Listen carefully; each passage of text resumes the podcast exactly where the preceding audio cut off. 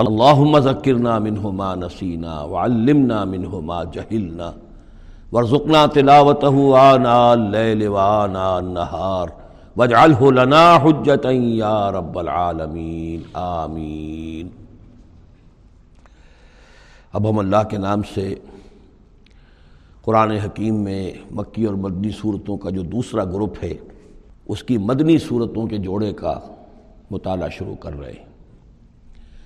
مکیات اس دوسرے گروپ میں دو ہیں صورت الانعام صورت العراف، جن کا مطالعہ ہم کر چکے اور میں نے ابتدا ہی میں عرض کیا تھا کہ یہ گروپ اس اعتبار سے متوازن ہے کہ اس میں دو ہی صورتیں مکی ہیں، دو ہی مدنی ہیں۔ انفال اور توبہ، یہ دو مدنیات ہیں۔ ان کا جو ربط اور تعلق ہے اس گروپ کی مکی صورتوں کے ساتھ پہلے تو اس کو سمجھ لیجیے۔ ہم دیکھ چکے ہیں سورہ نام اور آراف میں کہ ان میں اتمام حجت ہوا ہے بنو اسماعیل پر یا مشرقین عرب پر۔ اس اتمام حجت کے بعد اللہ کا جو ہمیشہ سے ضابطہ اور قاعدہ رہا ہے، قانون رہا ہے کہ کسی رسول کے بھیجے جانے کے بعد اور اس کی جانب سے اتمام حجت کے کیے جانے کے بعد بھی اگر کوئی قوم کفر پر اڑی رہے، بحثیت مجموعی، تو اس پر عذاب الہی آتا ہے۔ عذاب استیصال اگرچہ یہ عذاب مختلف شکلوں میں آیا۔ کہیں کسی قوم کو ان کے اپنے ہی علاقوں میں سیلاب بھیج کر اور غرق کر دیا گیا، جیسے حضرت نو علیہ السلام۔ کہیں کوئی بہت تیز آندھی بھیجی اور اس کے نتیجے میں جیسے کہ قوم عاد کے اوپر عذاب آیا۔ کہیں زلزلہ آیا، کہیں آسمان سے پتھراؤ ہوا، جیسے کہ عمورہ اور صدوم کی بستیوں پر ہوا۔ کہیں جیسا کہ آپ کو معلوم ہے کہ آل فرعون کو ان کے محلوں سے اور گھروں سے نکال کر لا کر اور سمندر میں غرق کر دیا۔ تو قریش پر جو عذاب آیا ہے اللہ تعالیٰ کا، وہ اپنی نوعیت میں منفرد ہے۔ چونکہ حضور خود قرشی تھے، بنی اسماعیل میں سے تھے، اور آپ نے اتمام حجت کر دیا ان پر، تیرہ برس تک، بارہ برس تک دعوت دے کر۔ تو اب گویا کہ وہ عذاب الہی کے مستحق ہو گئے تھے۔ لیکن یہ عذاب عذاب الہی جو ہے قریش پر جو آیا ہے، وہ بالاقساط آیا ہے۔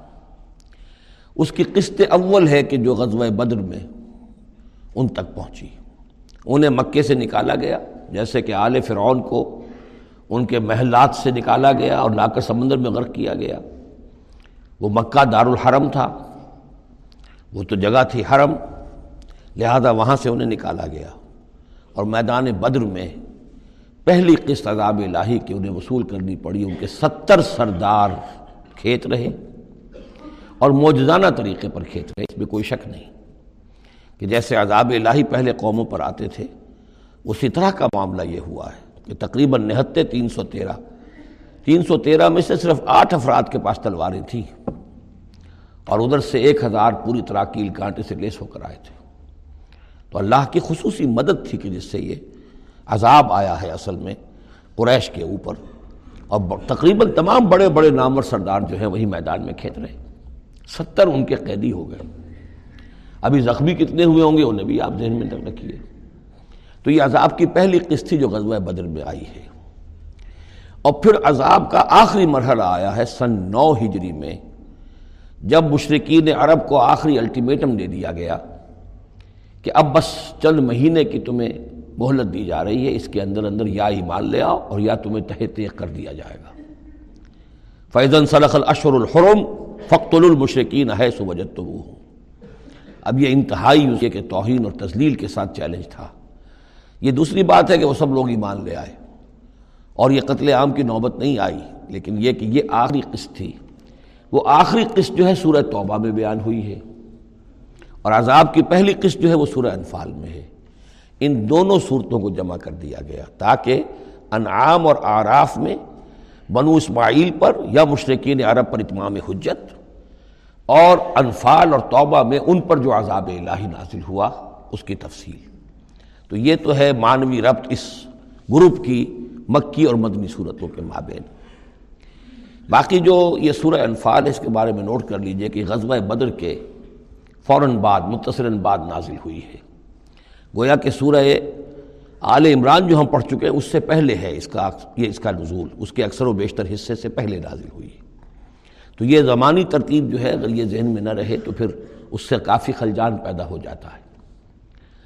اس کا جو پس منظر ہے، وہ یہ غزوہ بدر کا معاملہ سمجھنا بہت ضروری ہے۔ دیکھیے، یہاں تفصیل کا موقع تو ہے نہیں۔ میں نے سیرت النبی علیہ صاحب صلاحت وسلام سے منہج انقلاب نبوی کے جو مختلف سٹیپس ہیں کہ اس میں کن کن مراحل سے ہو کر آپ نے دین کے غلبے کا جو فرض منصبی آپ کے حوالے کیا گیا تھا، اس کی تکمیل فرمائی۔ تو اس میں یوں سمجھیے کہ ایک مرحلہ تھا جو مکے میں طے ہو گیا اور وصل میں چار مرحلے تھے۔ دعوت، تنظیم، تربیت اور صبر محض۔ وہاں ہاتھ اٹھانے کی اجازت نہیں تھی۔ ہم پڑھ آئے ہیں، سورہ نساء میں آ چکا ہے کہ اس وقت حکم تھا، کفو ہے، دیا کو اپنے ہاتھ بندے رکھو۔ تمہارے چاہے ٹکڑے اڑا دیے جائیں، تمہارے، تمہیں زندہ جلا دیا جائے۔ تم کوئی انتقامی کارروائی تو دور کی رہی، مدافعانہ کارروائی بھی نہیں کرو گے۔ No raising of hands even in self defence یہ چار مراحل تھے جو چلتے رہے چلتے رہے چلتے رہے تا آ کے ایک طرف تو حضور کے پاس جانساروں کی ایک جماعت تیار ہو گئی، جو سرد و گرم چشیدہ تھے، ہر طرح کے حالات میں سے گزر چکے تھے، سختیاں جھیل چکے تھے، قربانیاں دے چکے تھے۔ ان کے اخلاص با اللہ میں کسی شک و شبے کی گنجائش نہیں تھی۔ ان کے دل جو ہیں خالص ہو چکے تھے اللہ کے لیے۔ اور دوسری طرف یہ کہ اللہ تعالیٰ نے ایک دار الحجرت کا انتظام کر دیا۔ کھڑکی کھول دی مدینہ کی طرف۔ ہجرت کا اہتمام ہو گیا تاکہ اہل ایمان کو وہاں سے نکال کر اور مدینہ میں لے آیا جائے۔ اب یہاں سے اقدام ہو۔ اسی لیے ہجرت فرض کر دی گئی کہ اب تمام مسلمان یہاں آ جائیں۔ ظاہر بات ہے کہ ہجرت جو ہے وہ فلائٹ نہیں تھی، وہ کوئی فرار نہیں تھا، بھاگ کر جان بچانا نہیں تھا۔ مغربی مورخین تو اسی نام سے اس کو یاد کرتے ہیں۔ وہ تو اصل میں یہ تھا کہ ایک جگہ اگر اس کام کے لیے موضوع نہیں ہے تو کوئی اور بیس آلٹرنیٹ بیس اگر مل جائے تو وہاں سے اپنا آفینسو جو ہے، آخری فیصلہ کن، اقدام جو ہے وہاں سے لانچ کیا جائے۔ لہذا مدینہ میں آ کر حضور نے صلی اللہ علیہ وسلم صرف چھ مہینے لیے ہیں انٹرنل کنسالیڈیشن کنسالیڈیشن کہ اب آپ آئے ہیں، نئے نئے آئے ہیں، مہاجرین نئے آئے ہیں۔ تو ایک تو یہ کہ ان چھ مہینے میں آپ نے مسجد نبوی تعمیر کر لی، مرکز بن گیا۔ گورنمنٹ ہاؤس بھی ہو گیا یہ، اور پارلیمنٹ ہاؤس بھی ہو گیا دارالندوہ بھی ہو گیا، دارالعلوم بھی ہو گیا، خانقاہ بھی ہو گئی عبادت گاہ بھی ہو گئی مرکز ہو گیا۔ ثانین آپ نے انصار اور مہاجرین کے اندر مواقع کرا دی، ایک ایک انصاری، ایک ایک مہاجر بھائی بنا دیا۔ تیسرے یہ کہ آپ نے بہت بڑا کام یہ کیا کہ جو یہود کے قبیلے وہاں آباد تھے، ان کو آپ نے ان کے ساتھ ایک معاہدہ کر لیا جوائنٹ ڈیفنس آف مدینہ میساق مدینہ مدینہ کی ایک مدافعت جو ہوگی وہ مشترک ہوگی۔ کوئی بھی حملہ آور آئے گا باہر سے تو مل کر مسلمان اور یہودی اس معاملے میں ایک ملت ہوں گے اور دفاع کریں گے مدینہ کا۔ بس چھ مہینے آپ نے اس کام میں لیے، ساتویں مہینے سے پھر آپ نے کچھ چھوٹے چھوٹے دستے بھیجنے شروع کر دیے۔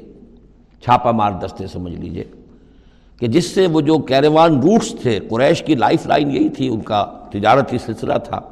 شام کی طرف قافلے جو جاتے تھے وہ بدر سے ہو کر گزرتے تھے، بدر کے قریب سے، اور بدر جو ہے مدینہ سے قریب تر تھا بکے سے فاصلہ زیادہ ہے۔ اور جو قافلے جاتے تھے یمن کو وہ طائف سے ہو کر گزرتے تھے۔ تو آپ نے ان راستوں کے اوپر چھاپا مار دستے بھیجنے شروع کر دیے۔ جدید اصطلاح میں اس کو یہ کہا جائے گا کہ اکنامک بلاکیڈ آف مکہ۔ آٹھ ایسی مہمیں غزوہ بدر سے پہلے ثابت ہیں، ڈیڑھ سال کے اندر۔ چھ مہینے آپ نے وہ لیے ڈیڑھ سال اور دو سال کے بعد غزوہ بدر ہو گیا ہے۔ تو یہ ڈیڑھ سال میں آٹھ مہمیں جن میں سے چار میں کہ حضور خود بھی بنفس نفیس شریک رہے ہیں، اس لیے وہ غزوات کہلاتے ہیں۔ اور چار وہ ہیں کہ جن میں آپ نے صرف کچھ لوگوں کو بھیج دیا ہے، کسی امیر کے تحت وہ سرایا کہلاتے ہیں۔ تو یہ جو صورتحال ہوئی، اور اس میں یہ بھی ہوا کہ حضور جہاں جاتے تھے خود، تو وہاں کے قبائل سے آپ معاہدے کر لیتے تھے۔ اب یا تو وہ جو قبائل جو تھے مقامی، پہلے تو وہ قریش کے حلیف تھے، اب یا تو وہ حضور کے حلیف ہو گئے، مسلمانوں کے حلیف ہو گئے، تو قریش کی طاقت کم ہوئی، مسلمانوں کی بڑھ گئی۔ یا یہ ہے کہ وہ نیوٹرل ہو گئے کہ ہم نہ قریش کی مدد کریں گے، آپ کے خلاف نہ آپ کی مدد کریں گے، قریش کے خلاف نیوٹرل ہو گئے۔ اس سے بھی یہ ہے کہ قریش کا جو حلقہ اثر تھا، سیاسی زون آف پولیٹیکل انفلوئنس، وہ کم ہو رہا ہے۔ یہ دو چیزیں ایسی ہوئی ہیں، political isolation of Quraysh and economic blockade of Mecca, جس کے نتیجے میں مکے والے جو ہیں پھر یوں سمجھیے کہ تنگ آمد بجنگ آمد، ورنہ مکے والوں کی طرف سے کوئی آغاز ثابت نہیں ہے تاریخ میں کہ حضور کے اور مسلمانوں کے مکے سے جانے کے بعد ان کی طرف سے کوئی ابتدا ہوئی ہو کوئی انیشیٹو لیا گیا۔ دو واقعات خاص طور پر ایسے ہو گئے کہ ایک چھوٹا سا آپ نے ایک دستہ بھیجا تھا نخلا اور یہ نخلا جو ہے یہ مکے اور طائف کے مابین ہے۔ تو سمجھیے کس قدر فاصلے پر۔ اور وہاں مٹ بھیڑ ہو گئی، جو مسلمان وہاں بھیجے گئے تھے ان کے کفار کے ساتھ۔ وہاں ایک مشرق مکے کا مارا گیا، ایک کو انہوں نے قید کیا، ساتھ لے آئے کچھ سامان جو ان کا تجارت تھا وہ بھی لے آئے، وہ مال غنیمت سمجھ کر۔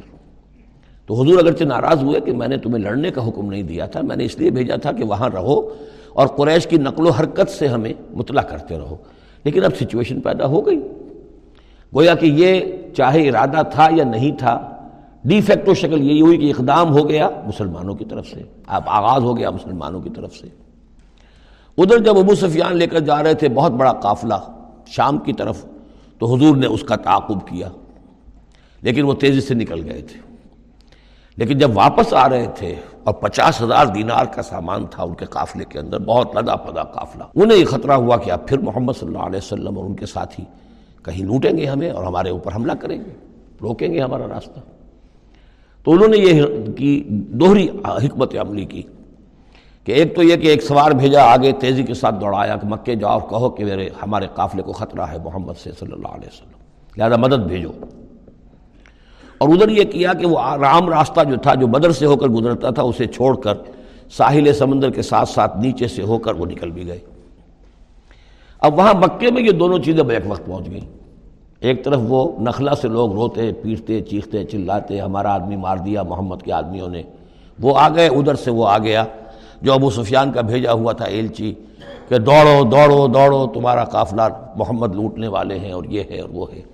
بس وہ وار کرائی وہاں ہوئی اور ایک ہزار کا لشکر جو ہے وہاں پر پھر جمع کیا گیا اور نو سو اونٹ فراہم کیے گئے اور سو گھوڑوں کا ایک رسالہ تیار کیا گیا اور وہ لوگ مکے سے نکل آئے۔ یہ صورتحال ادھر ہو رہی تھی۔ ادھر یہ ہے کہ حضور صلی اللہ علیہ وسلم نے مدینہ میں پہلے تو یہ فیصلہ کیا تھا کہ اب یہ قافلہ واپس آنے والا ہے تو اب اس قافلے کا تعاقب کریں۔ ابھی جنگ وغیرہ کا آپ کو گمان نہیں تھا۔ ابھی مدینہ ہی میں آپ نے یہ جو ہے اس اس ایسا ارادہ ظاہر کیا کہ جیسے پہلے بھی گئے تھے، جب قافلہ جا رہا تھا شام کی طرف تو تعاقب کیا تھا، ایسے جب آ رہا ہے تو اسے انٹرسیپٹ کریں۔ لہذا ایک تو مشاورت ہوئی ہے مدینہ میں۔ آیا چلنا چاہیے یا نہیں چلنا چاہیے وہ میں بعد میں عرض کروں گا جب ہم آیتیں پڑھیں گے۔ پھر جب کچھ لوگ نکل آئے اور یہ نہیں سمجھا گیا تھا کہ کوئی جنگ ہونی ہے، کوئی بڑا لشکر آ رہا ہے، اس وقت تک اطلاع نہیں تھی۔ اسی لیے بس جو جس کے ہاتھ میں آیا، کسی کے پاس نیزا تھا، کسی کے پاس کچھ اور تھا، تلواریں آٹھ تھیں، گھوڑے کل دو تھے، وہ چل پڑے۔ چلو، اس لیے کہ مسئلہ تو قافلے کا مسئلہ ہے نا، کوئی جنگ تو ہے نہیں، کوئی لشکر وشکر تو آ نہیں رہا۔ جب آپ کچھ سفر طے کر کے مقام سفرا تک پہنچ گئے، تو وہاں وہی آ گئی اور آپ کو اطلاع بھی پہنچ گئی۔ اطلاع بھی پہنچ گئی کہ ابو جہل جو ہے، ایک ہزار کا لشکر لے کر مکے سے چل پڑا ہے۔ اور وہی بھی آ گئی۔ اللہ نے بتا دیا کہ اے نبی، اب یہ دو شکلیں ہیں۔ جنوب سے مکے کی طرف سے ایک لشکر آ رہا ہے، کیل کانٹے سے لیس ہے شمال سے قافلہ آ رہا ہے۔ اور میرا یہ وعدہ ہے کہ ان دونوں میں سے ایک ضرور تم کو دے دوں گا، تم کو فتح حاصل ہو جائے گی۔ یہ میرے اہل ایمان کو بتا دیجیے اور ذرا مشورہ کیجیے۔ تو دوسری مشاورت جو ہے وہ مدینے سے نکل کر ہوئی ہے مقام سفرہ میں۔ یہ اصل میں جو چیزیں اگر سامنے نہ ہوں تو پھر یہ بہت خلجان ہوتا ہے اور اکثر لوگوں کو، مترجمین کو اور مفسرین کو بہت خلجان رہا ہے ان آیات کے سمجھنے میں۔ اور اس کے علاوہ جو ایک خلجان رہا ہے وہ یہ رہا ہے کہ ایک دور ہم پر ایسا گزرا ہے انگریز کے حکومت کے زمانے میں، اور خاص طور پر جب نئی نئی مغربی سائنس اور مغربی تہذیب کا ہم پر حملہ ہوا ہے، تو چونکہ مغرب کے لوگوں نے یہ کہا کہ یہ اسلام تو تلوار سے پھیلا ہے بوئے خوں آتی ہے اس قوم کے افسانوں سے۔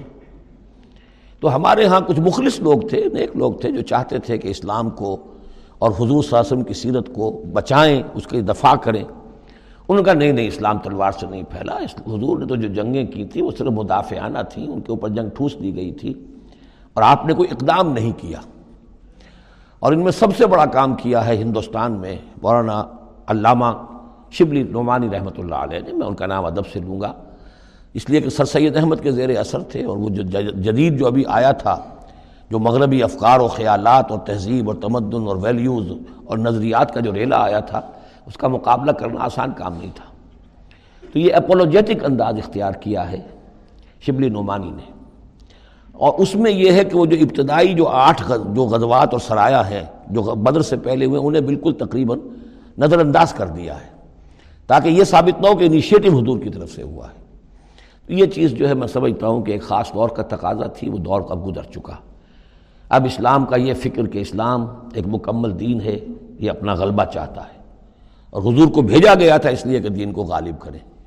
اور دین کو غالب کرنے کی جد و جہد ایک انقلابی جد و جہد ہے۔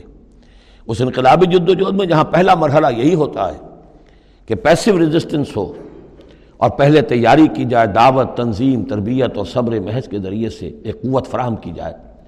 پھر دوسرا مرحلہ آتا ہے، باطل کے ساتھ ٹکرانا پڑتا ہے۔ اور اس میں آگے بڑھ کر ٹکر مول لینی پڑتی ہے۔ یہ نہیں ہے کہ انتظار ہی کرتے رہیں۔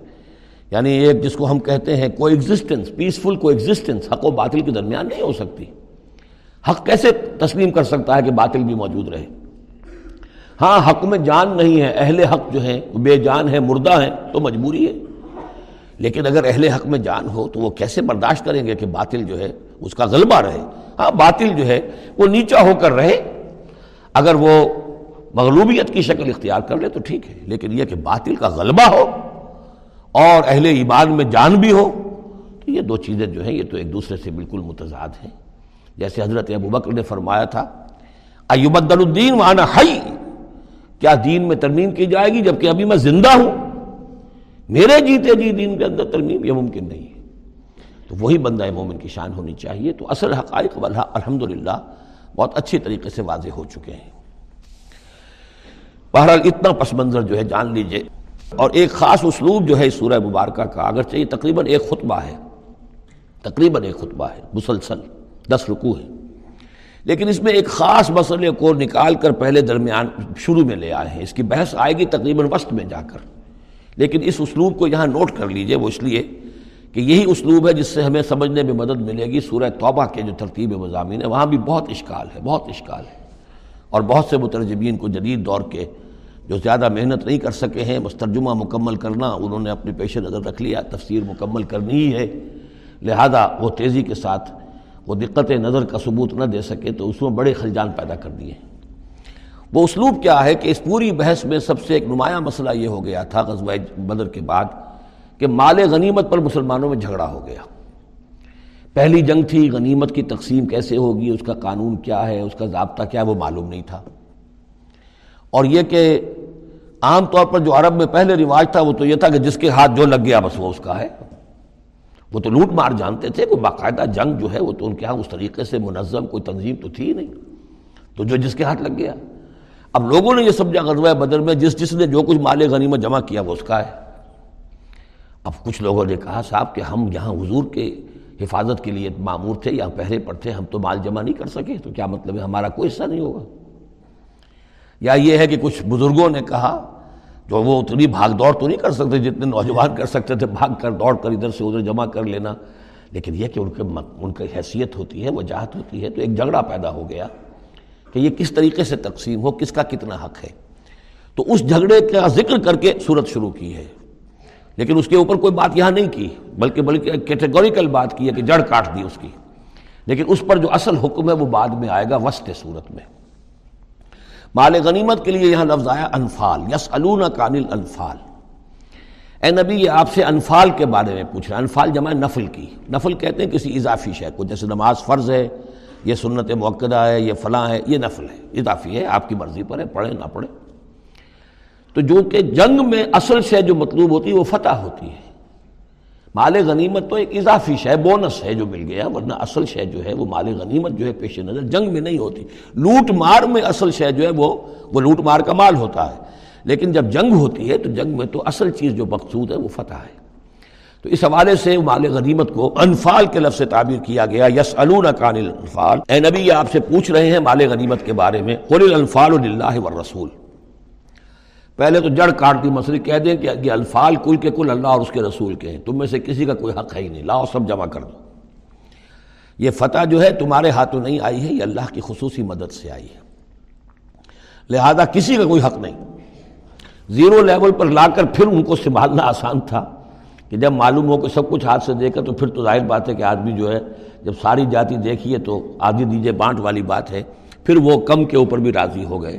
لیکن پہلا مسئلہ یہی تھا، قل الفال اللہ و رسول و اللہ اللہ کا تقوا اختیار کرو۔ وہ اسلح ذات بین اور اپنے آپس کے معاملات کو درست کرو۔ وہ اللہ و رسول اور اللہ اس کے رسول کی اطاعت کرو۔ ان کن تم مومنین اگر تم مومن ہو۔ گویا کہ جڑ ہی کاٹ دی۔ کسی کا کوئی حق اس میں ہے ہی نہیں۔ یہ سب اللہ اس کے رسول کے لیے یعنی اسلامی ریاست کے لیے۔ اب یہاں جو آگے آیات آ رہی ہیں، بڑی اہم ہے بندہ مومن کی شخصیت کا جو حیولہ ہے اور بندہ مومن کی جو تعریف ہے، جامع ترین اور مختصر ترین الفاظ میں یہ آئی ہے سورہ حجرات میں۔ اس کے دو حصے ہیں۔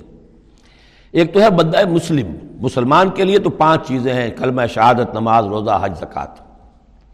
لیکن حقیقی مومن کے لیے اس میں دو اضافی چیزیں شامل کرنی پڑیں گی۔ وہ کیا ہیں؟ دلی یقین اور عملی جہاد۔ بندہ مومن کی شخصیت کے اندر یہ دو رخ اور ہونے چاہیے۔ جو صرف مسلمان ہے، کلمہ شہادت، نماز، روزہ، حج زکات وہ الاسلام علیہ خمسن، شہادت اللہ الہ الا اللہ ورن محمد رسول اللہ و اقام الصلاۃ و اعطاء الزکات و صوم رمضان و حج البیت۔ لیکن مومن انما المؤمنون الذين آمنوا بالله ورسوله ثم لم يرتابوا یقین والا ایمان، دل میں ایمان۔ وہ جاہدو بھی ام والم فی سبیل اللہ اور جہاد کریں اپنی جان اور مال کے ساتھ اللہ کی راہ میں۔ اب یہاں یوں سمجھیے کہ سورہ حجرات کی اس آیت نمبر پندرہ میں جو ڈیفینیشن آئی ہے، جیسے پرکار ہوتی ہے، پرکار کو کھول دیا۔ ایک حصے کی کیفیات کو یہاں اس سورہ انفال کے شروع میں لے آئے ہیں۔ اور دوسری جہاد والی کیفیات کو سورہ انفال کے آخر میں لے آئے ہیں۔ تو یہ پرکار یہاں کھلی ہوئی ہے اس ڈیفینیشن کی۔ تو ایک حصہ ڈیفینیشن کا یہاں آ رہا ہے۔ ان نمل مومن الزین اعزاز و اللہ وجرت قلوب اہل ایمان، حقیقی مومن تو وہ ہیں کہ جب اللہ کا ذکر کیا جاتا ہے تو ان کے دل لرز جاتے ہیں۔ وہ طلیت علیہم آیات اور جب انہیں اس کی آیات پڑھ کر سنائی جاتی ہیں زیادت ہم ایمانہ ان کے ایمان میں بڑھوتری ہوتی ہے، اضافہ ہوتا ہے۔ والا رب ہم اور وہ اپنے رب پر توکل کرتے ہیں۔ الزینہ یقین الصلاح جو نماز کو قائم رکھتے ہیں۔ وہ مما رضقنا ہوں فکون اور جو کچھ ہم نے انہیں دیا ہے، اس میں سے اللہ کے لیے، اللہ کے دین کے لیے خرچ کرتے ہیں۔ انفاق فی سبیل اللہ مراد اولئکہم المومنون حقا۔ یہ وہ لوگ ہیں جو سچے مومن ہیں، حقیقی مومن ہیں۔ لیکن نوٹ کر لیجیے، یہ بھی ابھی آدھی ڈیفینیشن آئی ہے۔ اس سورہ مبارکہ کے آخر میں آئے گی۔ اور وہاں جا کے پھر یہی الفاظ آئیں گے۔ یہ آیت نمبر چوہتر ہے۔ والذین آمنوا وحاجروا وجاہدوا فی سبیل اللہ والذین آووا ونصروا اولئک هم المؤمنون حقا لهم مغفرت ورزق کریم اس کے بعد ایک آیت اور بعد میں ہے صورت ختم ہو جاتی ہے۔ تو لاسٹ بٹ ون آیت اور ادھر پہلی کے بعد دوسری۔ ان دو جگہ پر ایمان کے حقائق کو تقسیم کر کے، پرکار کو کھول کر گویا کہ پوری صورت کو ان دو کے درمیان میں لے لیا گیا ہے، گود میں لے لیا گیا ہے۔ ایمان کی ڈیفینیشن کے یہ دو حصے جو ہیں ان کی گود میں۔ اب یہاں ذکر شروع ہو رہا ہے غزوہ بدر کا، کما آخر لگا ربوں کا بیت کا بالحق، جیسے کہ نکالا آپ کو، اے نبی، آپ کے رب نے آپ کے گھر سے حق کے ساتھ۔ یعنی آپ کا یہ بدر کی طرف روانہ ہونا جو ہے، یہ اللہ تعالیٰ کی ایک سکیم کا حصہ تھا۔ اللہ کی اپنی ایک تدبیر ہے۔ وہ ان فریقم من المومنین کارہون اہل ایمان میں سے کچھ لوگ اسے پسند نہیں کر رہے تھے۔ یہ کون لوگ؟ یہ ہے وہ پہلی مشاورت جو مدینہ ہی میں ہوئی ہے۔ ان میں ظاہر بات ہے مدینہ میں منافق بھی تھے۔ جن کا خیال یہ تھا لڑنے بھیڑنے کا، لوٹ مار کرنے کا، یہ کوئی فائدہ ہے بھلا؟ بس ٹھیک تبلیغ کرنی چاہیے، اچھی بات کہنی چاہیے، نیک بات کہنی چاہیے۔ یہ کیا طریقہ ہے؟ منافقین کا ایلیمنٹ موجود تھا۔ جو اس کو پسند ہی نہیں کرتے تھے، اس لیے کہ جنگ میں، جنگ کا سلسلہ چل نکلا تو ہمیں بھی جانا پڑے گا۔ ہماری جان اور مال کے اوپر بھی آنچ آئے گی۔ تو نپ دی ایول ان دی بڈ اس سے تو بہتر ہے کہ اس کو یہیں پر ختم کرو۔ اس اعتبار سے ویسے بھی کچھ انسانی فطرت ایسی ہوتی ہے، کچھ نیک سرشت لوگ بھی ہوتے ہیں کہ آخر اس سے کیا فائدہ نکلے گا؟ ابھی کوئی خاص جو ہے قریش کی طرف سے تو اقدام ہوا نہیں تھا۔ ہم آگے بڑھ کر جو ہے، یہ جو بات اقدام کر رہے ہیں تو آخر اس کا فائدہ کیا ہے؟ تو یہ اس قسم کی باتیں اس وقت کہی گئیں۔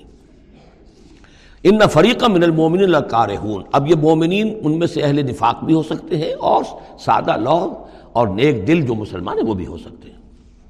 یجادلونک فی الحق بعد ما تبین یساقون الى الموت وهم ينظرون اور وہ جھگڑ رہے تھے آپ سے حق کے معاملے میں جبکہ بات ان پر بالکل واضح ہو چکی تھی۔ یہ دوسری آیت میرے نزدیک جو دوسری مشاورت ہوئی ہے مقام سفرا پر، اس سے متعلق ہے۔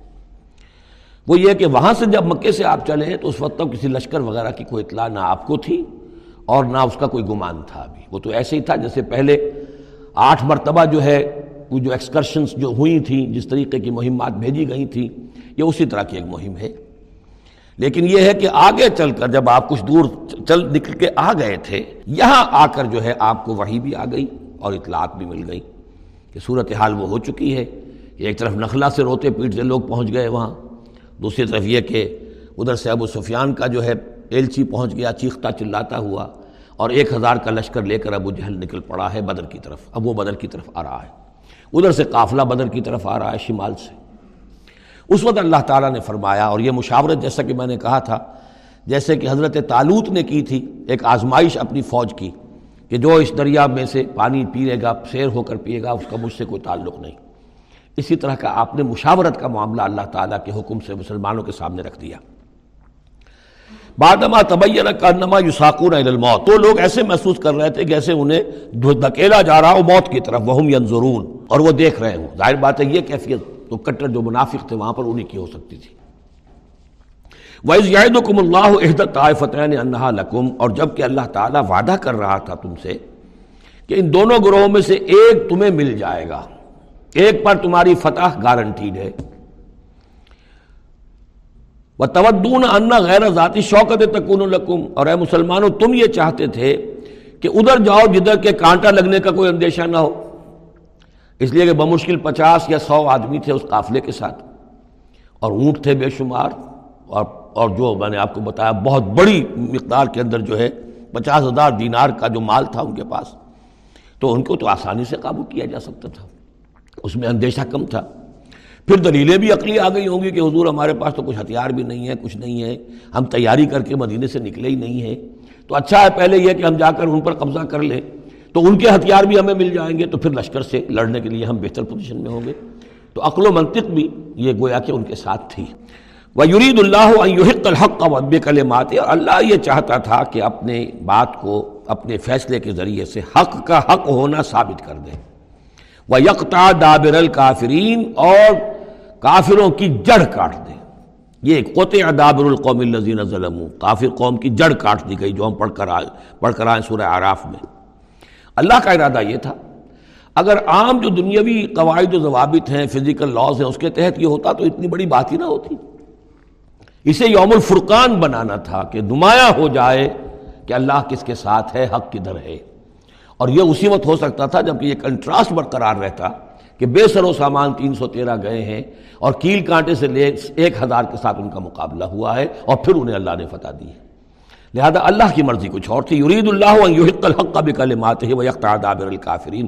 اللہ چاہتا تھا کہ اپنی باتوں کے ذریعے سے حق کا حق ہونا ثابت کر دے اور کافروں کی جڑ کاٹ دے۔ یہ یحق الحق کا تاکہ سچا ثابت کر دے حق کو، سچ کو ویبتل الباطلا اور باطل ثابت کر دے باطل کو۔ باطل ہونا اس کا ثابت ہو جائے۔ ولاؤ کرے حل مجرمون خواہ یہ مجرموں کو کتنا ہی ناگوار ہو۔ اس تستغیثون ربکم یاد کرو جبکہ تم اپنے رب سے استغاثہ کر رہے تھے، دہائی دے رہے تھے کہ اللہ اب ہماری مدد فرما۔ فستجاب لکم، تو اللہ نے تمہاری دعا کو قبول کیا تھا۔ انی ممد کم بے الفی من الملائکت مردفین، کہ میں تمہاری مدد کروں گا ایک ہزار ملائکہ سے جو لگاتار آئیں گے، پے بپے آئیں گے۔ ایک ہزار کا لشکر آیا ہے نا، تو ایک ہزار فرشتے ہم تمہاری مدد کے لیے بھیج دیں گے۔ وہ ماں اللہ اللہ بشرا، اور اللہ نے اس کو نہیں بنایا مگر تمہارے لیے بشارت۔ ول تطمئن نہ بھی قلوب اور تاکہ تمہارے دل مطمئن ہو جائیں۔ من نصر اللہ من اللہ اور مدد تو اللہ کی طرف سے ہوتی ہے، فرشتوں کو بھیجے بغیر بھی وہ مدد کر سکتا ہے۔ کن فیکون کی شان کے ساتھ وہ جو چاہے کر دے۔ لیکن یہ کہ تمہارا جو اپنا ایک سوچنے کا انداز ہے بر بنائے طب بشری، تمہاری تسکین کے لیے ہم نے یہ شکل کر دی کہ ایک ہزار دشمن آ رہا ہے تو ایک ہزار فرشتہ تمہاری مدد کے لیے ہم بھیج دیں گے۔ ان اللہ عزیز الحکیم یقین اللہ تعالیٰ سب زبردست ہے اور حکمت والا۔ یغشی کم الناس امنتن من ہو جبکہ تم تم کو ڈھانپ لیا تھا ایک اونگ نے، جو امن کی اور تسکین کا ذریعہ بن گیا اللہ کی طرف سے۔ یہ دو معجزے ہوئے ہیں خاص اس وقت۔ معجزے اس معنی میں کہ عام حالات میں یہ چیزیں نہیں ہوتی، لیکن اس میں کوئی خرق عادت نہیں ہے۔ معجزہ اس معنی میں نہیں ہے کہ اس کو چیلنج کر کے حضور نے دکھایا ہو، اس معنی میں نہیں۔ بس یہ کہ غیر معمولی اللہ کی نصرت کی شکلیں ہیں۔ ایک تو یہ کہ حالانکہ معاملہ بڑا یعنی سخت تھا لیکن رات کو جا کے پڑاؤ پر مسلمان سوئے اطمینان سے، بڑی عمدگی سے نیند آئی۔ دل میں وہ دغدغہ نہیں تھا۔ اللہ پر اطمینان تھا، اللہ کے لیے نکلے تھے۔ لہذا ان کو وہ بے چینی اور تشویش اور کل کیا ہو جائے گا، رہیں گے کہ نہیں رہیں گے، زندگی ہوگی، موت، کچھ نہیں۔ نیند آئی، انہیں اطمینان سے سوئے۔ صبح کو اٹھے تو وہ گویا کہ چاقو چوبند تھے۔ نمبر دو، یہ یونزل علیکم من السماء مان اور جبکہ اتارا، اس نے تم پر آسمان سے پانی بارش ہو گئی۔ اس سے یہ ہوا لے یتحرکم تاکہ تمہیں پاک کرے، جنہیں غسل کی حاجت تھی غسل کر لیا۔ وہ یوزیب انکم الرجز، رجز شیطان اور دور کر دے تم سے شیطان کی نجاست کو۔ بولے یرب تعلیٰ قلوبکم اور یہ کہ تاکہ تمہارے دلوں کے اندر بھی بارش کے بعد جو فضا ہوتی ہے، اس سے طبیعت کے اندر بھی ایک اطمینان اور سکون پیدا ہوتا ہے۔ ورنہ واقعہ یہ ہے کہ جہاں پر آ کر قریش پہلے ڈیرا ڈال چکے تھے، پانی پر ان کا قبضہ تھا۔ اب یہاں پانی نہیں تھا، بارش ہوئی۔ تو وہ نشیبی جگہ میں انہوں نے ایک اپنا حوض بھی جمع کر لیا، پانی بھی جو ہے وہ ان کے پاس فراہم ہو گیا۔ وہ یوسف طبیل اقدام اور پانی پانی جب برسا تو مٹی دب گئی۔ مٹی کے جمنے کی وجہ سے پاؤں بھی جب گئے۔ وہ جگہ جو تھی، وہاں پر جو ہے اہل ایمان جو مجاہدین تھے، ان کے پاؤں قدم جمنے کی صورت پیدا ہو گئی۔ اس یوں ہی ربوں کا علم کرتے اور جب یاد کرو، گمان کرو، تصور کرو جبکہ آپ کا رب وہی کر رہا تھا فرشتوں کو۔ انی معکم وہ جو ایک ہزار فرشتہ اللہ نے بھیجا۔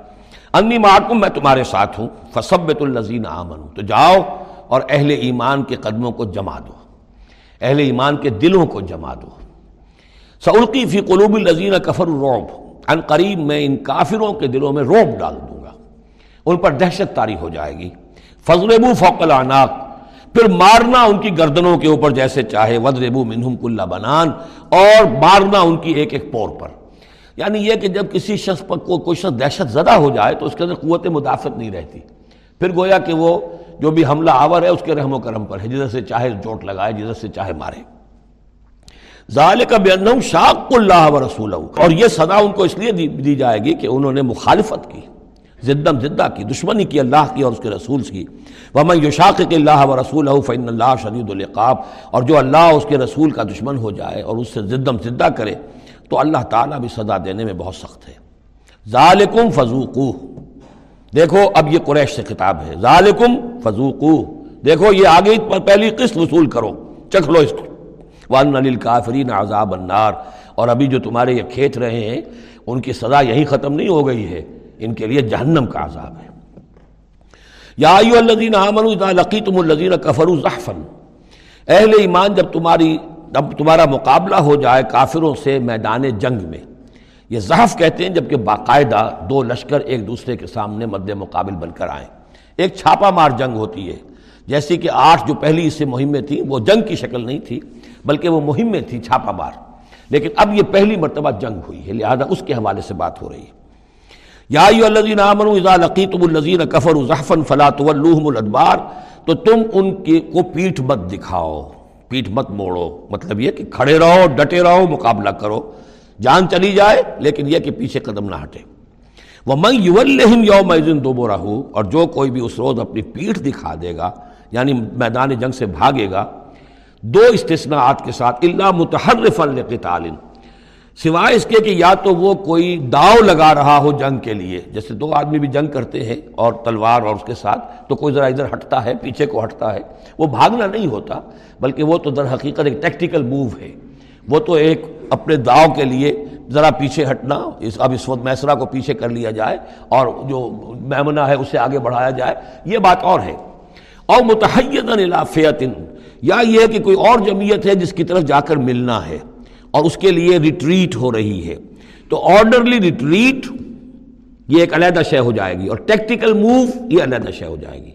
تو آرڈرلی ریٹریٹ اور ٹیکٹیکل موو ان دو کے سوا اگر کوئی بھگدڑ کے اندر کوئی جان بچا کر بھاگا، فقط باب غضب من اللہ، تو اس نے تو اللہ کا غضب جو ہے وہ کما لیا۔ وہ ماوا ہو جہنم، اس کا ٹھکانہ جہنم ہوگا وہ بیسل مسیر اور وہ بہت ہی برا ٹھکانہ ہے۔ اب یہاں وہ بات آ گئی، فلم تخت اے مسلمانوں، تم نے انہیں قتل نہیں کیا۔ ولاکن اللہ قتل اللہ نے انہیں قتل کیا۔ ویسے تو یہ کہ فائل حقیقی اللہ ہے۔ ہم جو کام بھی کرتے ہیں اور جس شے کے اندر بھی کوئی تاثیر ہے، وہ اللہ ہی کی وجہ سے۔ لا فائل فی الحقیقت ولا مؤثر الا اللہ۔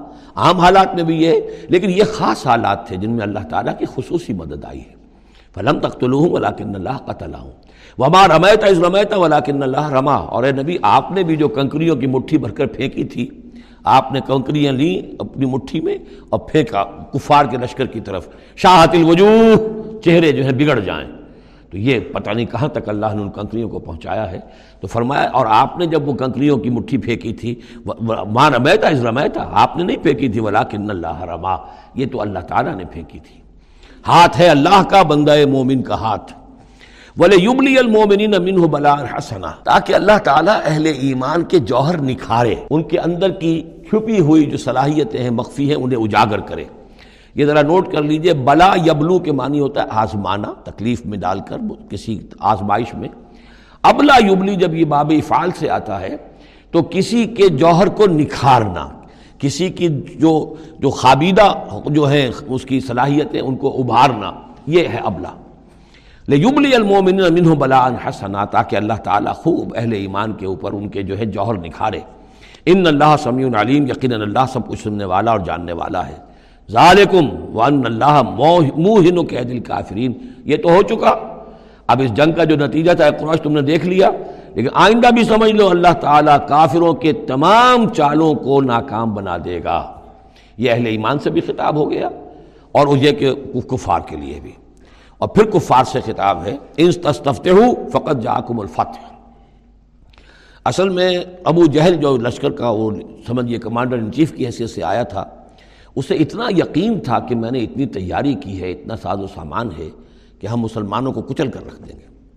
تو پہلے سے پروپیگنڈا شروع کر دیا تھا، یہ یہ یوم الفرقان ہوگا، یہ پتہ چل جائے گا اللہ کس کے ساتھ ہے۔ اللہ کو تو وہ بھی مانتے تھے۔ اللہ کے ساتھ دیویوں، دیوتاؤں کو مانتے تھے نا۔ اللہ کے منکر تو نہیں تھے۔ لیکن یہ کہ ادھر اللہ ہی اللہ تھا، ادھر اللہ کے ساتھ اور منات اور دیوتا اور وہ بھی تھے۔ تو یہ کہ اللہ کس کے ساتھ ہے، یہ ثابت ہو جائے گا۔ یعنی وہ اتنا یقین تھا اسے۔ جیسے پینسٹھ کی جنگ میں لاہور، فال آف لاہور دکھا دیا گیا B B C television کے اوپر، یہ ہو چکا۔ لاہور جو ہے اس پر تو بھارتی فوج کا قبضہ ہو چکا۔ اتنا یقینی تھا۔ اسی طرح اس نے یوم الفرقان کہا۔ تو اسی کو اللہ تعالیٰ نے یوم الفرقان بنا دیا تاکہ منکشف ہو جائے یہ بات مبرن ہو جائے کہ اللہ کس کے ساتھ ہے۔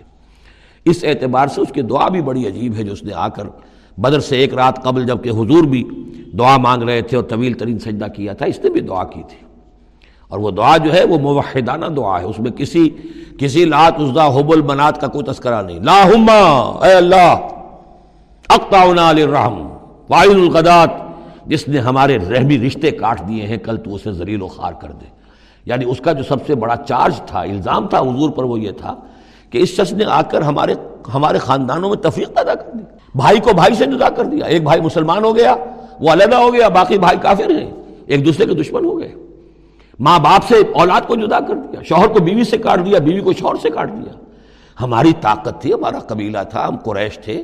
ظاہر بات ہے کہ قبائلی زندگی میں اتحاد، یکجوئی، یہی تو چیزیں ہوتی ہیں ساری کی ساری کہ جس کی وجہ سے ان کے ان کی ساکھ ہوتی ہے۔ تو اس نے تو آ کر ہمارا ستیہ ناش کر دیا۔ اقتونا للرحم، جس نے رحمی رشتے کاٹ دیے ہیں ہمارے۔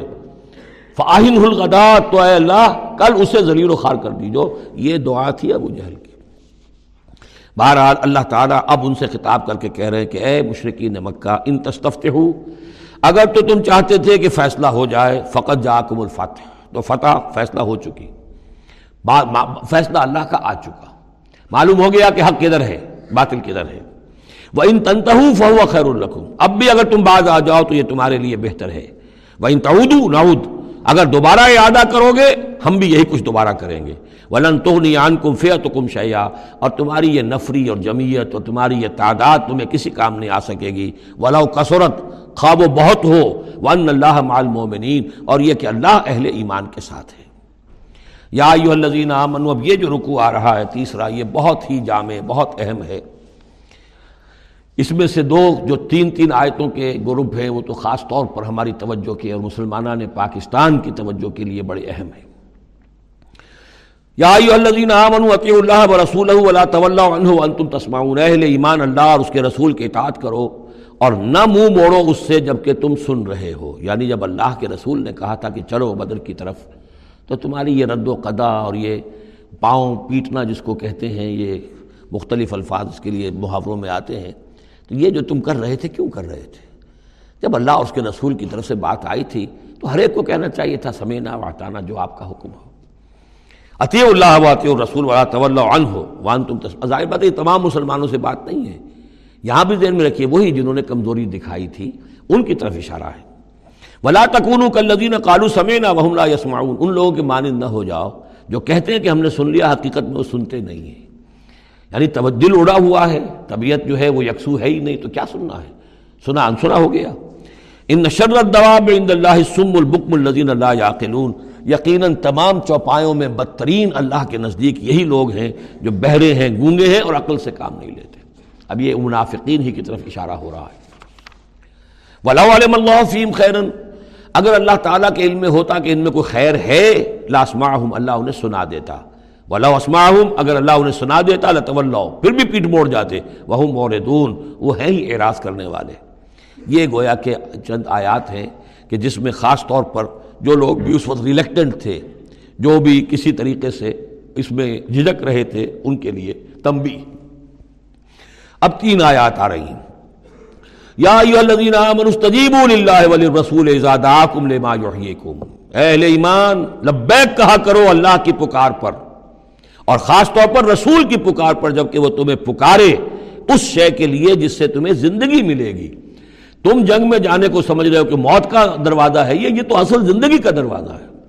ولا تقول لمن يقتل في سبيل الله اموات بل احياء ولكن لا تشعرون۔ تو یہ تو در حقیقت اللہ اور اس کے رسول جس چیز کی طرف تمہیں بلا رہے ہیں، حقیقی زندگی یہ ہے، روحانی زندگی یہ ہے، معنوی زندگی یہ ہے۔ یہ حیوانوں کی طرح جینا جو ہے یہ کوئی زندگی نہیں ہے، یہ تو در حقیقت اولائے کا کل انام بلحم عدل، جو سورہ عراف میں ہم پڑھ چکے ہیں، یہ حیوانوں کا سا زندگی گزارنا ہے۔ استجیب اللہ ولی رسول لما یحکیکم وعلموا ان اللہ یحول بین المرء وقلب اور جان لو، اللہ تعالیٰ بندے اور اس کے دل کے درمیان حائل بھی ہو جایا کرتا ہے۔ یعنی اگر اللہ کی رسول کی پکار سنی اور انسنی کر دی، پھر سنی، انسنی کر دی، پھر اللہ تعالیٰ پردہ بن جائے گا، اب سننے نہیں دے گا۔ معذور ہو جاؤ گے سننے سے۔ یہی وہ بات ہے جس کو کہیں کہتے ہیں، ختم اللہ والا قلوب والا سمعہم۔ ان کے دلوں پر اللہ نے مور کر دی ہے، ان کی سماعت پر۔ اور ہم پڑھ چکے ہیں سورہ نام میں وہ نقلب و افعدتہم و ابسارہم ابسارہم کما لم یؤمنوا به الوالا مرہ پہلی مرتبہ اگر نہیں کرو گے قبول، تو پھر یہ ہے کہ تمہارے دل الٹ دیے جائیں گے، تمہاری نگاہیں الٹ دی جائیں گی۔ تو اس لیے بہت ہی ڈرنے کی بات ہے۔ جو بھی مطالبہ دین کا سامنے آئے اور ایک دفعہ دل گواہ دے دے کہ ہاں ہے بات ٹھیک ہے۔ پھر اگر کنی کترائے گا انسان، تو یہیں سے سزا نقد شروع ہو جائے گی، پھر وہ صلاحیت سلب ہو جائے گی۔ پھر اللہ حائل ہو جائے گا۔ یعنی قانون خداوندی، سنت خداوندی حائل ہو جائے گی۔ پھر آپ کے دل پر مہر لگے گی، آپ کے کانوں کے پر مہر لگے گی، آپ کی آنکھوں پر پردے پڑ جائیں گے۔ یا ایو الذین آمنوا استجیبوا للہ وللرسول اذا دعاکم لما یحییکم وعلموا ان اللہ یحول بین المرء وقلبہ وانه الیہ تحشرون اور یہ کہ بالآخر تو تمہیں سب کو اسی کی طرف جمع کیا جانا ہے۔ وَاتَّقُوا فِتْنَةً لَا تُصِيبَنَّ الَّذِينَ ظَلَمُوا مِنْكُمْ خَاصًا اور ڈرو اس اس سزا سے، اس عذاب سے کہ جب آئے گا تو تم میں سے صرف گناہ گاروں ہی کو اپنی لپیٹ میں نہیں لے گا۔ اس کا میں کل حوالہ دے چکا ہوں۔ بے گناہ بھی اس میں اگر اپنا فرض ادا نہیں کر رہے۔ فرض ادا نہ کرنا جرم ہے خود، وہ خود گناہ ہے۔ تم اگر دین کے لیے سرفروشی نہیں کر رہے تو یہ بھی تو گناہ ہے۔ ہاں ٹھیک ہے، میں نے یہ شراب نہیں پی، میں نے یہ نہیں کیا، میں نے سور نہیں کھایا، میں نے فلاں نہیں کیا، میں نے نمازیں پڑھی، ٹھیک ہے، سب کچھ کیا۔ لیکن سوال یہ ہے کہ جو دین کا فرض تھا، دین کی نصرت تھی، اللہ کی اور اس کے دین کے لیے تن من دھن لگانا تھا، وہ نہیں کیا، وہ بھی تو جرم ہے۔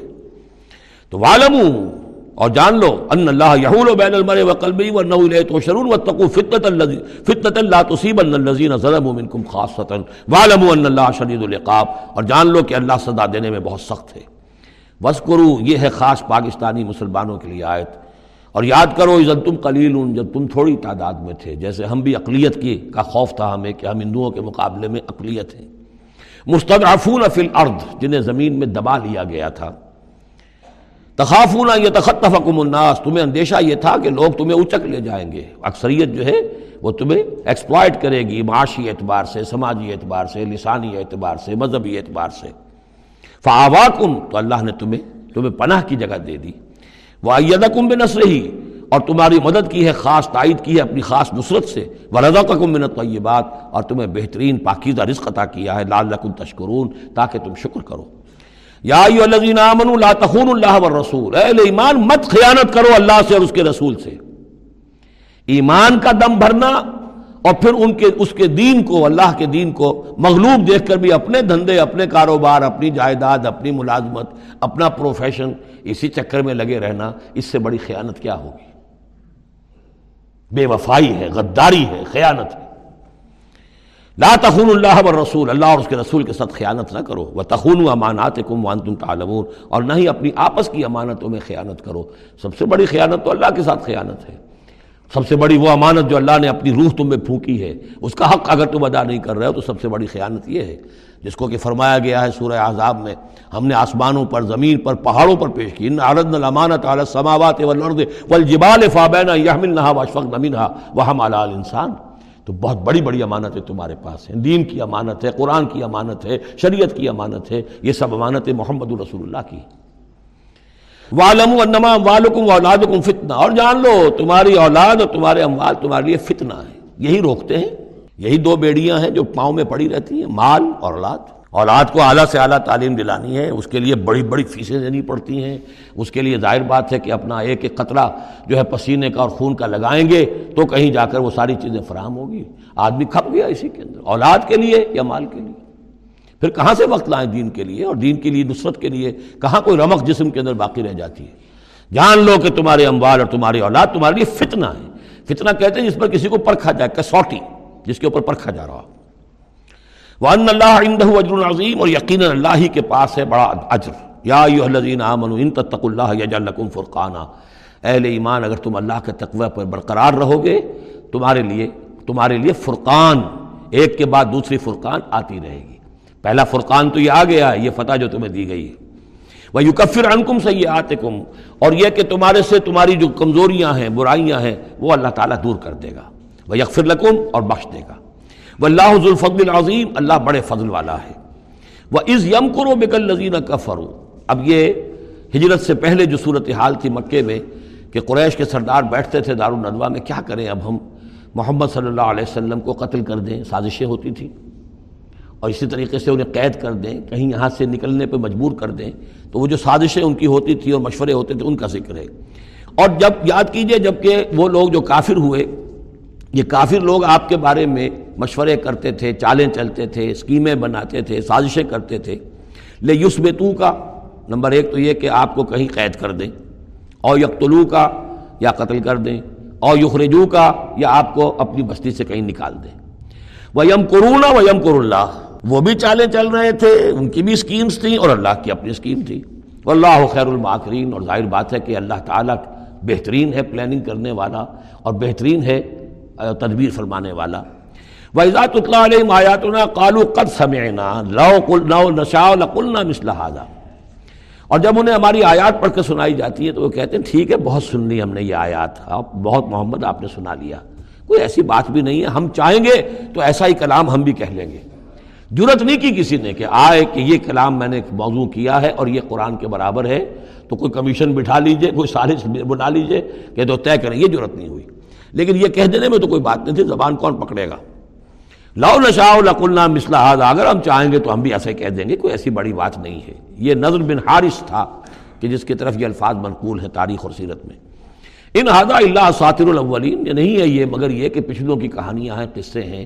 جیسے آج بھی مستشرقین کہتے ہیں کہ کچھ تورات سے، کچھ انجیل سے محمد نے لے لیا، جوڑ جاڑ کر اور یہ قرآن بنایا ہے۔ اب تو خیر وہ دور ذرا بدل گیا ہے، یہ ذرا پچھلی صدی کی بات تھی۔ اس دور میں لوگ اس قسم کی باتیں زیادہ کرتے تھے۔ وہ اسقار اللہ ان کا نہذا ہوا الحق۔ اور وہی بات جو میں نے آپ کو بتائی تھی کل بھی کہ ان قریش کے لیے سب سے بڑا مسئلہ اپنے عوام کو سنبھالنے کا ہو گیا تھا۔ کیسے روکیں ان کو کہ یہ محمد صلی اللہ علیہ وسلم کا ایمان نہ لائیں؟ اس کے لیے جو اور تدبیریں وہ کرتے تھے، اسی کی طرح کی ایک تدبیر کا ذکر آ رہا ہے۔ مجمع عام میں کھڑے ہو کر دعائیں مانگ رہے ہیں اے اللہ اگر یہ جو کچھ محمد کہہ رہے ہیں، اگر یہ حق ہے، اور تیرے پاس سے آیا ہے یہ قرآن فامتر علینا ہجارت من السبا و اسقال اللہ ان کا نہذا ہوا الحق من اندے کا اگر یہ ہے حق تیری طرف سے فامتر علینا ہجارت من السما تو برسا دے ہم پر پتھر آسمان سے. اب اعتناب عذاب نریم یا پھر بھیج دے ہم پر کوئی عذاب. اب عذاب آیا نہیں. دیکھ لو. اس کا مطلب یہ کہ یہ محمد جھوٹے ہیں، صلی اللہ علیہ وسلم. ہم نے تو کہہ دیا، اللہ کو پکار کر کہہ دیا۔ ہو سکتا ہے کبھی کعبے کے پردے پکڑ پکڑ کر کہا ہو اسی طریقے سے، تاکہ پورا یقین ہو جائے کسی درجے میں بھی ہمارے عوام کے اندر کوئی کوئی وسوسہ، کوئی دغدغہ باقی نہ رہے۔ وہ ماں کان اللہ علیہ اور اللہ تعالیٰ انہیں عذاب نہیں دے سکتا تھا۔ اللہ کے لیے ممکن نہیں تھا کہ ان پر عذاب بھیجتا۔ وہ انتفیم جبکہ ابھی اے محمد آپ ان کے مابین موجود تھے۔ ہجرت سے پہلے معاملہ نہیں ہوا کرتا یہ۔ اللہ اپنے رسول کو، ان کے ساتھی اہل ایمان کو نکال لیتا ہے، اس کے بعد کوئی عذاب اس نوعیت کا آتا ہے، جس نوعیت کا وہ عذاب مانگ رہے تھے۔ وان تفیم و ماں کان اللہ معذبہم اللہ ان کو عذاب دینے والا نہیں تھا۔ وہ یستغفرون جبکہ وہ استغفار بھی کر رہے تھے۔ یعنی اسی مکے میں عوام الناس بھی تو تھے، سادے سادہ لو لوگ بھی تو تھے، وہ استغفار بھی کرتے تھے، تلبیہ بھی پڑھتے تھے، لبیک اللہم لبیک لبیک اللہم لبیک، یہ بھی تو کرتے تھے، اللہ کو بھی پکارتے تھے۔ تو بڑا گڑبڑ سا معاملہ تھا۔ جب تک کہ اللہ تعالیٰ یمید الخبیث من الطیب کر نہ دے، اس وقت تک اس طرح کا معاملہ اللہ تعالیٰ کے لیے درست نہیں تھا۔ وہ مالحم اللہ باقی وہ عذاب کے پورے طور سے مستحق تو ہو چکے ہیں۔ اور کیا ہے؟ وہ کون سی رکاوٹ ہے ان کے لیے؟ مالحم اللہ اللہ، کہ اللہ تعالیٰ ان کو عذاب نہ دے۔